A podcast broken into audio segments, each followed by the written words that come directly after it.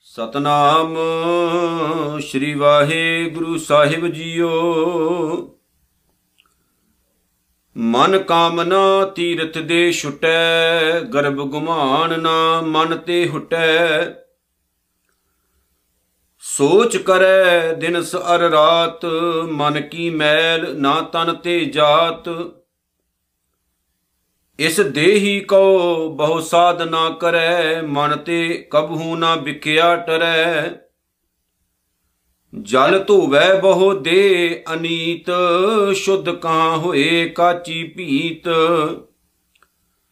ਮਨ ਹਰ ਕੇ ਨਾਮ ਕੀ ਮਹਿਮਾ ਊਚ ਨਾਨਕ ਨਾਮ ਉਦਰੇ ਪਤਤ ਬਹੁ ਮੂਚ, ਮਨ ਹਰ ਕੇ ਨਾਮ ਕੀ ਮਹਿਮਾ ਊਚ। ਨਾਨਕ ਨਾਮ ਉਦਰੇ ਪਤਤ ਬਹੁ ਮੂਚ। ਗੁਰੂ ਰੂਪ ਗੁਰੂ ਪਿਆਰੀ ਸਾਧ ਸੰਗਤ ਜੀਓ, ਸਤਿਗੁਰੂ ਦੀ ਅਪਾਰ ਕਿਰਪਾ ਹੋਈ ਹੈ। ਅਸੀਂ ਸ਼ਹੀਦਾਂ ਦੇ ਸਰਤਾਜ ਧੰਨ ਧੰਨ ਸ੍ਰੀ ਗੁਰੂ ਅਰਜਨ ਸਾਹਿਬ ਮਹਾਰਾਜ ਸੱਚੇ ਪਾਤਸ਼ਾਹ ਜੀ ਦੀ ਪਾਵਨ ਬਾਣੀ ਦੀ ਵਿਚਾਰ ਕਰਦਿਆਂ ਹੋਇਆਂ ਸੁਖਮਨੀ ਸਾਹਿਬ ਦੀ ਵਿਚਾਰ ਕਰਦਿਆਂ ਹੋਇਆਂ ਤੀਸਰੀ ਅਸ਼ਟਪਦੀ ਤੱਕ ਪਹੁੰਚੇ ਆ ਤੇ ਅੱਜ ਸਾਡੇ ਕੋਲ ਤੀਸਰੀ ਅਸ਼ਟਪਦੀ ਦੀ ਤੀਸਰੀ ਪੌੜੀ ਮੌਜੂਦ ਹੈ, ਜਿਹਦੀ ਆਪਾਂ ਅੱਜ ਵਿਚਾਰ ਸਤਿਗੁਰੂ ਦੀ ਕਿਰਪਾ ਦੇ ਨਾਲ ਆਪ ਜੀ ਨਾਲ ਕਰਨੀ ਹੈ, ਸਾਂਝ ਪਾਉਣੀ ਹੈ। ਉਸ ਤੋਂ ਪਹਿਲਾਂ ਆਓ ਗੁਰੂ ਫਤਿਹ ਦੇ ਨਾਲ ਸਾਂਝ ਪਾਈਏ ਜੀ। ਵਾਹਿਗੁਰੂ ਜੀ ਕਾ ਖਾਲਸਾ, ਵਾਹਿਗੁਰੂ ਜੀ ਕੀ ਫਤਿਹ।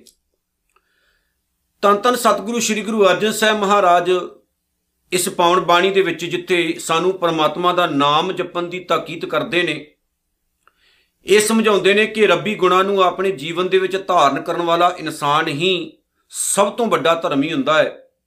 ਕਿਉਂਕਿ ਸੁਖਮਨੀ ਸਾਹਿਬ ਦੇ ਹੀ ਆਪਣੇ ਬਚਨ ਨੇ ਕਿ ਸਭ ਤੋਂ ਵੱਡਾ ਧਰਮ ਪਰਮਾਤਮਾ ਨੂੰ ਯਾਦ ਰੱਖਣਾ ਤੇ ਚੰਗੇ ਕਰਮ ਕਰਨੇ ਹੈ। ਤੇ ਸੁਖਮਨੀ ਸਾਹਿਬ ਦੀ ਜਿਹੜੀ ਰਹਾਉ ਦੀ ਪੰਕਤੀ ਹੈ, ਉਹ ਹੈ ਸੁਖਮਨੀ ਸੁਖ ਅੰਮ੍ਰਿਤ ਪ੍ਰਭ ਨਾਮ ਭਗਤ ਜਨਾ ਕੇ ਮਨ ਵਿਸ਼ਰਾਮ ਸਤਿਗੁਰੂ ਜੀ ਨੇ ਜਿੱਥੇ ਅਪਾਰ ਕਿਰਪਾ ਕੀਤੀ ਹੈ, ਸਾਨੂੰ ਨਾਮ ਦੀ ਡੈਫੀਨੇਸ਼ਨ ਦਿੱਤੀ ਹੈ। ਉੱਥੇ ਨਿਤ ਪ੍ਰਤੀ ਦਿਨ ਅਸੀਂ ਵਿਚਾਰ ਕਰ ਰਹੇ ਹਾਂ ਕਿ ਸਤਿਗੁਰੂ ਰੋਜ਼ਾਨਾ ਹੀ ਨਵੇਂ-ਨਵੇਂ ਪਰਦੇ ਖੋਲਦੇ ਨੇ, ਬਹੁਤ ਸਾਰੇ ਵਹਿਮਾਂ ਤੋਂ ਸਾਨੂੰ ਬਚਾਉਂਦੇ ਨੇ, ਕਰਮਕਾਂਡਾਂ ਤੋਂ ਆਜ਼ਾਦ ਕਰਦੇ ਨੇ ਤੇ ਸਾਡੀਆਂ ਜਿਹੜੀਆਂ ਜੰਜੀਰਾਂ ਪਈਆਂ ਹੋਈਆਂ ਨੇ, ਉਹਨਾਂ ਤੋਂ ਆਜ਼ਾਦ ਕਰਕੇ ਸਾਨੂੰ ਸੱਚਾ ਮਾਰਗ ਜਿਹੜਾ ਉਹ ਦੱਸ ਰਹੇ ਨੇ। ਅੱਜ ਧੰਨ ਗੁਰੂ ਅਰਜਨ ਸਾਹਿਬ ਸੱਚੇ ਪਾਤਸ਼ਾਹ ਨੇ ਜਿਹੜੀ ਕਿਰਪਾ ਕੀਤੀ ਇਸ ਪੌੜੀ ਦੇ ਵਿੱਚ, ਉਹ ਬਹੁਤ ਕਮਾਲ ਦੀ ਹੈ। ਹੋ ਸਕਦਾ ਕਈ ਸੱਜਣਾ ਨੂੰ ਇਹ ਗੱਲ ਚੰਗੀ ਨਾ ਲੱਗੇ, ਪਰ ਸੱਚ ਹੈ ਜੋ ਸਤਿਗੁਰੂ ਜੀ ਦੱਸਦੇ ਨੇ। ਆਓ ਵਿਚਾਰ ਕਰਦੇ ਆਪਾਂ। ਮਹਾਰਾਜ ਕਹਿੰਦੇ ਨੇ, ਮਨ ਕਾਮਨਾ ਤੀਰਥ ਦੇਹ ਛੁਟੈ। ਬਹੁਤ ਸਾਰੇ ਲੋਕ ਨੇ ਦੁਨੀਆ ਵਿੱਚ, ਜਿਨ੍ਹਾਂ ਦੀ ਨਾ ਇੱਕ ਇੱਛਾ ਹੁੰਦੀ ਹੈ ਮਨੋ ਕਾਮਨਾ ਹੁੰਦੀ ਹੈ ਕਿ ਅਸੀਂ ਜਦੋਂ ਮਰੀਏ ਨਾ, ਕਿਸੇ ਧਾਰਮਿਕ ਸਥਾਨ ਦੇ ਉੱਤੇ ਜਾ ਕੇ ਮਰੀਏ। ਹੁਣ ਇੱਥੇ ਸਤਿਗੁਰੂ ਕਹਿੰਦੇ ਤੀਰਥ ਦੇਹ ਛੁੱਟੈ ਕਿਸੇ ਤੀਰਥ ਸਥਾਨ ਦੇ ਉੱਤੇ ਸਾਡੀ ਦੇਹ ਛੁੱਟੇ, ਸਾਡੀ ਮੌਤ ਹੋਵੇ, ਮਨ ਕਾਮਨਾ, ਇਹ ਬਹੁਤ ਸਾਰੇ ਲੋਕਾਂ ਦੀ ਇੱਛਾ ਹੁੰਦੀ ਹੈ, ਮਨੋ ਕਾਮਨਾ ਹੁੰਦੀ ਹੈ। ਲੋਕੀ ਚਾਹੁੰਦੇ ਹੁੰਦੇ ਨੇ ਵੀ ਅਸੀਂ ਜਦੋਂ ਮਰੀਏ ਨਾ, ਕਿਸੇ ਚੰਗੀ ਜਗ੍ਹਾ ਤੇ ਮਰੀਏ, ਕਿਸੇ ਧਾਰਮਿਕ ਸਥਾਨ ਤੇ ਮਰੀਏ, ਕਿਸੇ ਤੀਰਥ ਉੱਤੇ ਜਾ ਕੇ ਮਰੀਏ, ਫਿਰ ਉਹਦੇ ਨਾਲ ਕੀ ਹੁੰਦਾ? ਉਹਦੇ ਨਾਲ ਕੀ ਹੁੰਦਾ ਜੇ ਸਾਡਾ ਜੀਵਨ ਹੀ ਪਵਿੱਤਰ ਨਹੀਂ ਹੈ ਸਾਡੇ ਜੀਵਨ ਦੇ ਵਿੱਚ ਹੀ ਅਜੇ ਬਹੁਤ ਸਾਰੇ ਵਿਕਾਰ ਭਰੇ ਹੋਏ ਨੇ ਤੇ ਤੀਰਥ ਉੱਤੇ ਜਾ ਕੇ ਮਰਨ ਦੇ ਨਾਲ ਕੀ ਹੋਏਗਾ? ਫਿਰ ਕੀ ਬਣੇਗਾ? ਬਾਬਾ ਕਬੀਰ ਸਾਹਿਬ ਦਾ ਇੱਕ ਬਚਨ ਹੈ ਬੜਾ ਪਿਆਰਾ, ਜੇ ਉਹ ਸਾਡੇ ਪੱਲੇ ਪੈ ਗਿਆ ਨਾ ਤੇ ਸਮਝ ਲਿਓ ਸਾਡਾ ਪਾਰ ਉਤਾਰ ਹੈ। ਹੁਣ ਜਿਸ ਤਰ੍ਹਾਂ ਦੀ ਗੱਲ ਇੱਥੇ ਧੰਨ ਗੁਰੂ ਅਰਜਨ ਸਾਹਿਬ ਜੀ ਕਰਦੇ ਨੇ ਕਿ ਦੁਨੀਆ ਵਿੱਚ ਬਹੁਤ ਸਾਰੇ ਐਸੇ ਲੋਕ ਹੁੰਦੇ ਆ ਜਿਨ੍ਹਾਂ ਦੇ ਅੰਦਰ ਇੱਕ ਆਸ ਹੁੰਦੀ ਹੈ ਕਿ ਜੇ ਅਸੀਂ ਕਿਸੇ ਧਾਰਮਿਕ ਜਗ੍ਹਾ ਤੇ ਜਾ ਕੇ ਮਰਾਂਗੇ ਨਾ ਤੇ ਸਾਡਾ ਕਿਤੇ ਭਲਾ ਹੋ ਜਾਏਗਾ। ਵੀ ਧਾਰਮਿਕ ਜਗ੍ਹਾ ਭਾਵ ਤੀਰਥ ਸਥਾਨ ਪੁਰਾਣੀ ਗੱਲ ਹੈ। ਤੇ ਜੇ ਅੱਜ ਦੀ ਆਪਾਂ ਗੱਲ ਕਰੀਏ ਵੀ ਕੋਈ ਸਿੱਖ ਆਖੇ ਵੀ ਮੈਂ ਜੇਕਰ ਮੇਰੀ ਮੌਤ ਦਰਬਾਰ ਸਾਹਿਬ ਵਿੱਚ ਜਾ ਕੇ ਹੋਵੇ, ਕਿਸੇ ਗੁਰਦੁਆਰਾ ਸਾਹਿਬ ਦੇ ਵਿੱਚ ਜਾ ਕੇ ਹੋਵੇ ਤੇ ਪਤਾ ਨਹੀਂ ਮੇਰਾ ਕੀ ਭਲਾ ਹੋ ਜਾਣਾ, ਵੀ ਮੈਂ ਤਾਂ ਤਰ ਜਾਣਾ ਜੀ, ਰੱਬ ਕੋਲ ਪਹੁੰਚ ਜਾਣਾ। ਅਸਲ ਦੇ ਵਿੱਚ ਇਦਾਂ ਦੀ ਗੱਲ ਕੋਈ ਨਹੀਂ। ਹੁਣ ਪਹਿਲੀ ਪੰਕਤੀ ਦੇ ਨਾਲ ਜਿਹੜੀ ਦੂਸਰੀ ਪੰਕਤੀ ਹੈ, ਉਹਦੇ 'ਚ ਸਤਿਗੁਰੂ ਕਹਿੰਦੇ ਨੇ, ਮੇਨ ਗੱਲ, ਗਰਭ ਗੁਮਾਨ ਨਾ ਮਨ ਤੇ ਹੁਟੈ।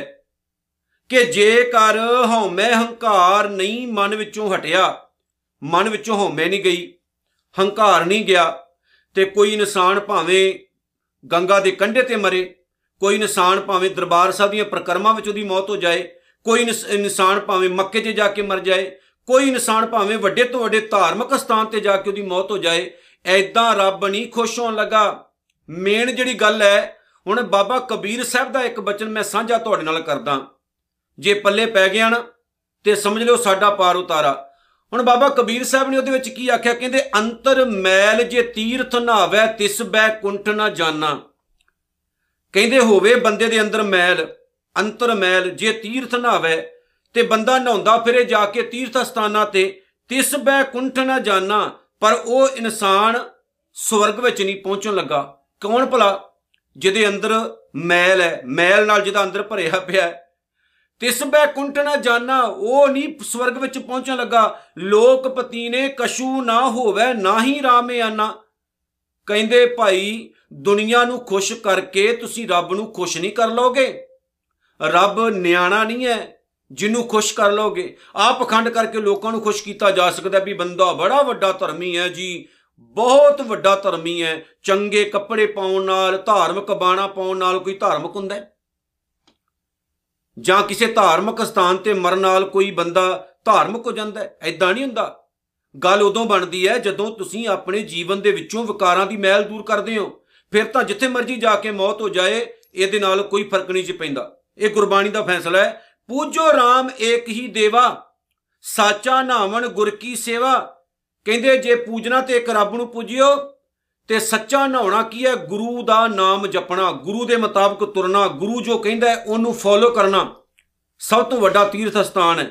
ਜਲ ਕੈ ਮਜਨ ਜੇਗਤ ਹੋਵੇ ਨਿਤ ਨਿਤ ਮੇਂਢਕ ਨਹਾਵੇ ਜੇਕਰ ਕਿਸੇ ਧਾਰਮਿਕ ਸਥਾਨ ਦੇ ਵਿੱਚ ਨਹਾਉਣ ਨਾਲ, ਜੇਕਰ ਕਿਸੇ ਤੀਰਥ ਵਿੱਚ ਨਹਾਉਣ ਨਾਲ ਮੁਕਤੀ ਹੁੰਦੀ ਹੋਵੇ, ਤੇ ਡੱਡੂ ਤਾਂ ਰਹਿੰਦਾ ਹੀ ਪਾਣੀ ਦੇ ਵਿੱਚ ਹੈ, ਤੀਰਥ ਸਥਾਨਾਂ ਵਿੱਚ ਵੀ ਰਹਿੰਦਾ ਹੈ, ਉਹ ਕਿਉਂ ਨਹੀਂ ਅਜੇ ਤੱਕ ਬ੍ਰਹਮ ਗਿਆਨੀ ਬਣ ਗਿਆ?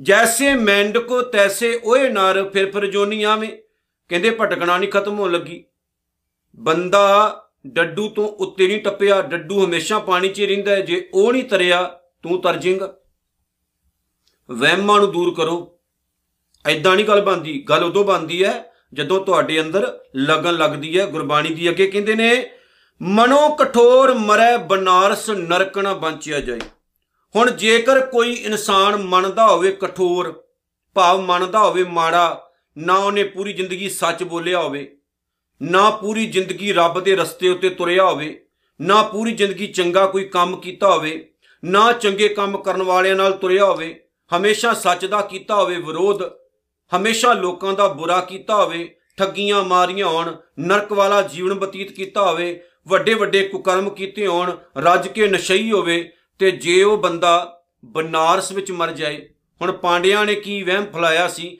ਕਿ ਜਿਹੜਾ ਬੰਦਾ ਬਨਾਰਸ ਦੀ ਧਰਤੀ ਤੇ ਮਰਦਾ ਹੈ ਨਾ, ਉਹ ਇਨਸਾਨ ਸਵਰਗਾਂ 'ਚ ਜਾਂਦਾ ਹੈ। ਭਾਵੇਂ ਜਿੱਦਾਂ ਦਾ ਮਰਜ਼ੀ ਹੋਵੇ, ਲੇਕਿਨ ਗੁਰਬਾਣੀ ਦਾ ਕੀ ਫੈਸਲਾ? ਮਨੋ ਕਠੋਰ ਮਨ ਦਾ ਮਾੜਾ ਬੰਦਾ ਮਰੈ ਬਨਾਰਸ, ਜੇ ਬਨਾਰਸ ਕਾਂਸ਼ੀ, ਬਨਾਰਸ ਭਾਵ ਕਾਂਸ਼ੀ ਜਿਹਨੂੰ ਸ਼ਿਵ ਦਾ ਵਰਦਾਨ ਪ੍ਰਾਪਤ ਹੈ, ਜਿਹਨੂੰ ਪਵਿੱਤਰ ਨਗਰੀ ਆਖਿਆ ਜਾਂਦਾ ਹੈ ਮਨੋ ਕਠੋਰ ਮਰੈ ਬਨਾਰਸ ਨਰਕ ਨਾ ਬੰਚਿਆ ਜਾਈ। ਐਦਾਂ ਨਰਕਾਂ ਤੋਂ ਨਹੀਂ ਬਚਦਾ ਉਹ। ਪਏਗਾ ਭਾਵ ਕੀ ਹੈ ਕਿ ਉਹਦੀ ਜ਼ਿੰਦਗੀ ਸਫਲ ਨਹੀਂ ਹੋਏਗੀ। ਤੇ ਤੁਸੀਂ ਕਹਿੰਦੇ ਹੋ ਵੀ ਉਹ ਸਵਰਗਾਂ 'ਚ ਜਾਏਗਾ। ਕਬੀਰ ਸਾਹਿਬ ਕਹਿੰਦੇ ਨਰਕਾਂ 'ਚ ਹੀ ਜਾ ਕੇ ਮਰੇਗਾ। ਜੇ ਉਹਦਾ ਮਨ ਪਾਕ ਪਵਿੱਤਰ ਨਹੀਂ ਮੰਨਦਾ ਚੰਗਾ ਨਹੀਂ, ਪੂਰੀ ਜ਼ਿੰਦਗੀ ਕੋਈ ਚੰਗੇ ਕੰਮ ਨਹੀਂ ਕੀਤੇ ਤਾਂ। ਜੇ ਦਰਬਾਰ ਸਾਹਿਬ ਦੀਆਂ ਪ੍ਰਕਰਮਾਂ 'ਚ ਵੀ ਜਾ ਕੇ ਮਰ ਗਿਆ ਨਾ, ਜੇ ਉਹ ਚੰਗੇ ਕੰਮ ਨਹੀਂ ਕੀਤੇ ਤਾਂ ਗੁਰੂ ਰਾਮਦਾਸ ਪ੍ਰਵਾਨ ਨਹੀਂ ਕਰਨ ਲੱਗੇ। ਮਨੋ ਕਠੋਰ ਮਰੈ ਬਨਾਰਸ ਨਰਕ ਨਾ ਬੰਚਿਆ ਜਾਈ, ਹਰ ਕਾ ਸੰਤ ਮਰੈ, ਹੜੰਬੈ ਤਾਂ ਸਗਲੀ ਸੈਨ ਤਰਾਈ ਕਹੇ ਹੜੰਬੈ, ਜਿੰਨੂੰ ਕਹਿੰਦੇ ਸਰਾਪ ਪ੍ਰਾਪਤ ਹੈ, ਜਿਹੜਾ ਉੱਥੇ ਜਾ ਕੇ ਮਰਦਾ, ਕਿਸੇ ਜਾਨਵਰ ਦੀ ਜੂਨ ਪੈਂਦਾ ਤੇ ਬਾਬਾ ਕਬੀਰ ਸਾਹਿਬ ਕਹਿੰਦੇ, ਰੱਬ ਦਾ ਪਿਆਰਾ ਹੋਵੇ, ਅੰਦਰੋਂ ਬਾਹਰੋਂ ਰੱਬ ਨਾਲ ਅਭੇਦ ਹੋਵੇ, ਰੱਬ ਨਾਲ ਸੁਰਤ ਜੁੜੀ ਹੋਵੇ, ਬਸ ਆਹ ਗੱਲ ਹੈ, ਜੇ ਉਹ ਸਰਾਪੀ ਹੋਈ, ਉਸ ਨਗਰੀ ਵਿੱਚ ਹਰੰਬੇ ਵਿੱਚ ਵੀ ਜਾ ਕੇ ਉਹ ਮਰੇਗਾ ਨਾ, ਮੌਤ ਹੋਏਗੀ ਉਹਦੀ। ਤੇ ਬਾਬਾ ਕਬੀਰ ਸਾਹਿਬ ਕਹਿੰਦੇ ਨੇ, ਉਹ ਆਪ ਵੀ ਤਰ ਜਾਏਗਾ, ਪਤਾ ਨਹੀਂ ਕਿੰਨਿਆਂ ਲੋਕਾਂ ਨੂੰ ਹੋਰ ਤਰ ਦੇਗਾ। ਜਗ੍ਹਾ ਦੀ ਗੱਲ ਨਹੀਂ ਕਰਦੀ ਗੁਰਬਾਣੀ। ਅਸਥਾਨ ਦੀ ਗੱਲ ਨਹੀਂ ਕਰਦੀ ਗੁਰਬਾਣੀ। ਗੁਰਬਾਣੀ ਗੱਲ ਕੀ ਕਰਦੀ ਹੈ? ਬੰਦੇ ਦੇ ਆਪਣੇ ਜੀਵਨ ਦੀ। ਭਲਿਓ ਜੇ ਜੀਵਨ ਹੀ ਨੀਵੇਂ ਜੀਵਨ ਵਿੱਚ ਪਵਿੱਤਰਤਾ ਨਹੀਂ ਆਈ, ਜੀਵਨ ਉੱਚਾ ਸੁੱਚਾ ਨਹੀਂ ਹੈ, ਤੇ ਭਾਵੇਂ ਜਿੰਨੇ ਮਰਜ਼ੀ ਵੱਡੇ ਧਾਰਮਿਕ ਸਥਾਨ ਤੇ ਜਾ ਕੇ ਬੰਦਾ ਮਰ ਜਾਏ, ਇਹ ਗੱਲ ਪੱਲੇ ਬੰਨ ਲਿਓ, ਉਹਦੀ ਮੁਕਤੀ ਨਹੀਂ ਹੋਣ ਲੱਗੀ। ਅਖੇ ਦਰਬਾਰ ਸਾਹਿਬ ਦੀਆਂ ਪ੍ਰਕਰਮਾਂ ਦੇ ਵਿੱਚ ਬੰਦਾ ਮਰ ਗਿਆ ਜੀ, ਉਹਦੀ ਮੌਤ ਹੋ ਗਈ। ਕੀਰਤਨ ਸੁਣ ਰਿਹਾ ਸੀ, ਮੌਤ ਹੋ ਗਈ। ਉਹ ਤਾਂ ਸਿੱਧਾ ਹੀ ਸਵਰਗਾਂ ਨੂੰ ਹੈ ਜੀ। ਕੀਰਤਨ ਕਰਦਿਆਂ ਕਰਦਿਆਂ ਕਿਸ ਦੀ ਮੌਤ ਹੋ ਗਈ, ਉਹ ਤਾਂ ਸਿੱਧਾ ਹੀ ਸਵਰਗਾਂ ਨੂੰ ਜੀ, ਰੱਬ ਦੇ ਘਰ 'ਚ ਪ੍ਰਵਾਨ। ਇਹ ਗੱਲ ਨਹੀਂ ਹੈਗੀ। ਗੱਲ ਹੈ ਜੀਵਨ ਦੀ ਪਵਿੱਤਰਤਾ ਦੀ। ਜੇ ਪਵਿੱਤਰਤਾ ਹੈ ਜੀਵਨ 'ਚ, ਫਿਰ ਗੱਲ ਬੰਨੀ ਹੈ। ਨਹੀਂ ਤਾਂ ਜਿੱਥੇ ਮਰਜ਼ੀ ਜਾ ਕੇ ਮਰ ਜਾਓ। ਡਿਪੈਂਡ ਕਰਦਾ ਹੈ, ਤੁਸੀਂ ਆਪਣਾ ਜੀਵਨ ਕਿੱਦਾਂ ਦਾ ਬਣਾਇਆ ਹੈ। ਗੁਰੂ ਅਰਜਨ ਸਾਹਿਬ ਨੇ ਹੁਣ ਆਹ ਵਹਿਮ ਸਾਡਾ ਅੱਜ ਦੂਰ ਕੀਤਾ ਹੈ। ਵੀ ਮਤਾ ਸਮਝ ਜਾਇਓ ਇਹ ਗੱਲ ਨੂੰ ਕਿ ਕਿਸੇ ਧਾਰਮਿਕ ਸਥਾਨ ਤੇ ਜਾ ਕੇ ਮਰਨ ਨਾਲ ਬੰਦੇ ਨੂੰ ਮੁਕਤੀ ਮਿਲਦੀ ਹੈ, ਰੱਬ ਮਿਲ ਜਾਂਦਾ ਹੈ ਖੋਰੇ। ਪਹਿਲਾਂ ਤਾਂ ਮਰਨ ਤੋਂ ਬਾਅਦ ਰੱਬ ਨੂੰ ਮਿਲਣ ਵਾਲੀ ਗੱਲ ਗੁਰਬਾਣੀ ਨਹੀਂ ਮੰਨਦੀ। ਮਰਨ ਤੋਂ ਬਾਅਦ ਮੁਕਤੀ ਦੀ ਗੱਲ ਨੂੰ ਗੁਰਬਾਣੀ ਨਹੀਂ ਮੰਨਦੀ। ਇਹ ਵੀ ਪੱਲੇ ਬੰਨ ਲਿਓ। ਸਤਿਗੁਰੂ ਕਹਿੰਦੇ ਨੇ, ਜੇ ਜਿਉਂਦਿਆਂ ਜੀ ਹਉਮੈ ਹੰਕਾਰ ਤੋਂ ਤੇਰਾ ਖਿਹੜਾ ਨਹੀਂ ਛੁੱਟਿਆ ਤੇ ਜਿੰਨੇ ਮਰਜ਼ੀ ਵੱਡੇ ਧਾਰਮਿਕ ਸਥਾਨ ਤੇ ਜਾ ਕੇ ਮਰ, ਤੈਨੂੰ ਰੱਬ ਨਹੀਂ ਮਿਲਣ ਲੱਗਾ, ਰੱਬ ਨਹੀਂ ਖੁਸ਼ ਹੁੰਦਾ। ਹਾਂ, ਤੇਰੇ ਮਰਨ ਤੋਂ ਬਾਅਦ ਲੋਕ ਭਾਵੇਂ ਤੈਨੂੰ ਬ੍ਰਹਮ ਗਿਆਨੀ ਬਣਾ ਦੇਣ, ਪਰ ਐਦਾਂ ਪ੍ਰਮਾਤਮਾ ਨਹੀਂ ਮਿਲਦਾ। ਯਾਦ ਰੱਖਿਓ।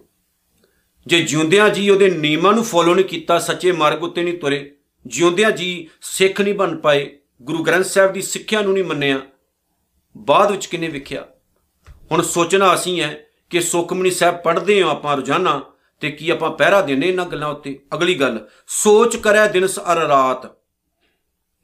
ਜੇਕਰ ਕੋਈ ਇਨਸਾਨ ਰਾਤ ਦਿਨ ਧਾਰਮਿਕ ਅਸਥਾਨਾਂ ਦੇ ਤੀਰਥਾਂ ਦਾ ਇਸ਼ਨਾਨ ਕਰਦਾ ਰਵੇ, ਤੇ ਇਹ ਸੋਚੇ ਵੀ ਮੈਂ ਆਪਣੇ ਸਰੀਰ ਨੂੰ ਪਵਿੱਤਰ ਕਰ ਰਿਹਾ, ਤੇ ਗੁਰੂ ਅਰਜਨ ਸਾਹਿਬ ਕੀ ਕਹਿੰਦੇ ਨੇ? ਮਨ ਕੀ ਮੈਲ, ਨਾ ਤਨ ਤੇ ਜਾਤ।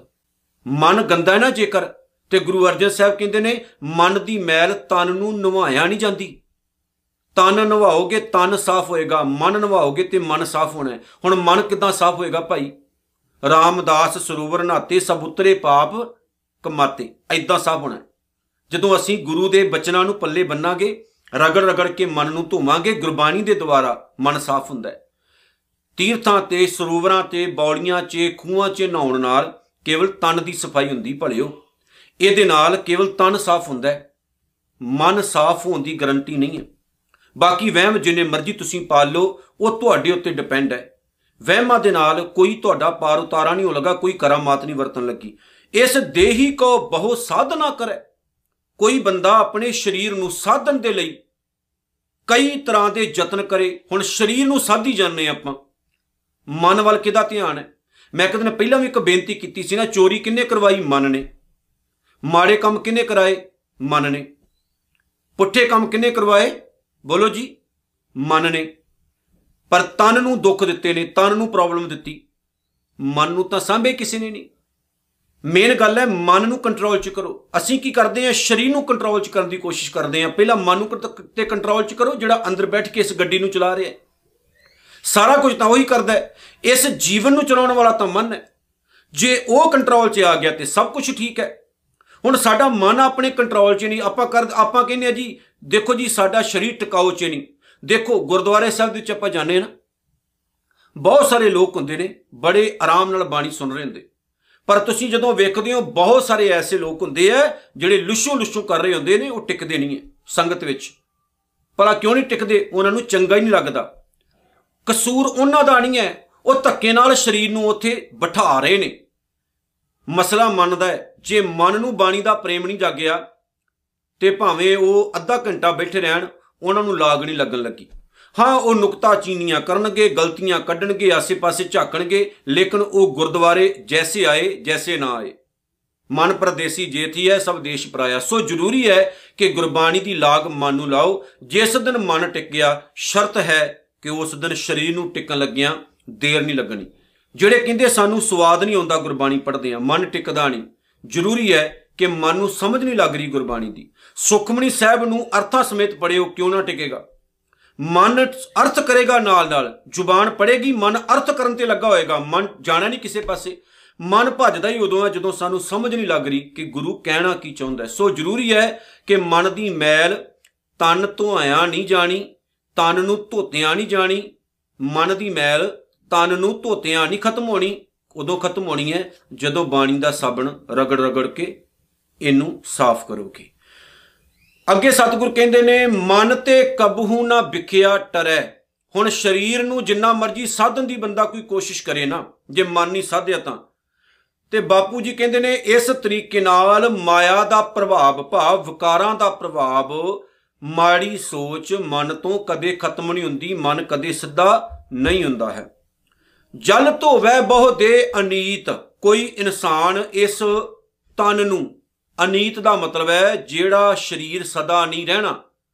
ਜੇਕਰ ਕੋਈ ਇਸ ਸਰੀਰ ਨੂੰ ਜਿੰਨੇ ਕਿ ਸਦਾ ਨਹੀਂ ਰਹਿਣਾ, ਜਿੰਨਾ ਮਰਜ਼ੀ ਧਾਰਮਿਕ ਸਥਾਨਾਂ ਤੇ ਇਸ਼ਨਾਨ ਕਰਾਉਂਦਾ ਫਿਰੇ, ਸ਼ੁੱਧ ਕਹਾਂ ਹੋਏ, ਪਵਿੱਤਰ ਕਿੱਦਾਂ ਹੋਏਗਾ, ਕਾਚੀ ਭੀਤ, ਇਹ ਕੱਚੀ ਕੰਧ ਵਰਗਾ ਸਰੀਰ ਕਿੱਦਾਂ ਸਾਫ਼ ਹੋਏਗਾ? ਕੱਚੀਆਂ ਕੰਧਾਂ ਤੇ ਜਿੰਨਾ ਮਰਜ਼ੀ ਪਾਣੀ ਮਾਰੀ ਜਾਓ, ਉਹ ਸਾਫ਼ ਨਹੀਂ ਹੁੰਦੀਆਂ। ਗਾਰ ਨਿਕਲੀ ਆਉਣੀ ਨਿਕਲੀ ਆਉਣੀ ਨਿਕਲੀ ਆਉਣੀ ਹੈ।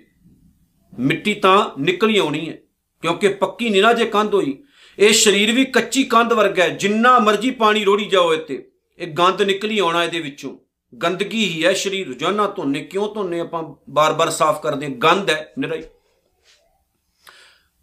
ਮਸਲਾ ਮਨ ਦਾ ਹੈ, ਮਨ ਟਿਕ ਗਿਆ, ਮਨ ਟਿਕਾਓ 'ਚ ਆ ਗਿਆ, ਸਭ ਠੀਕ ਹੈ।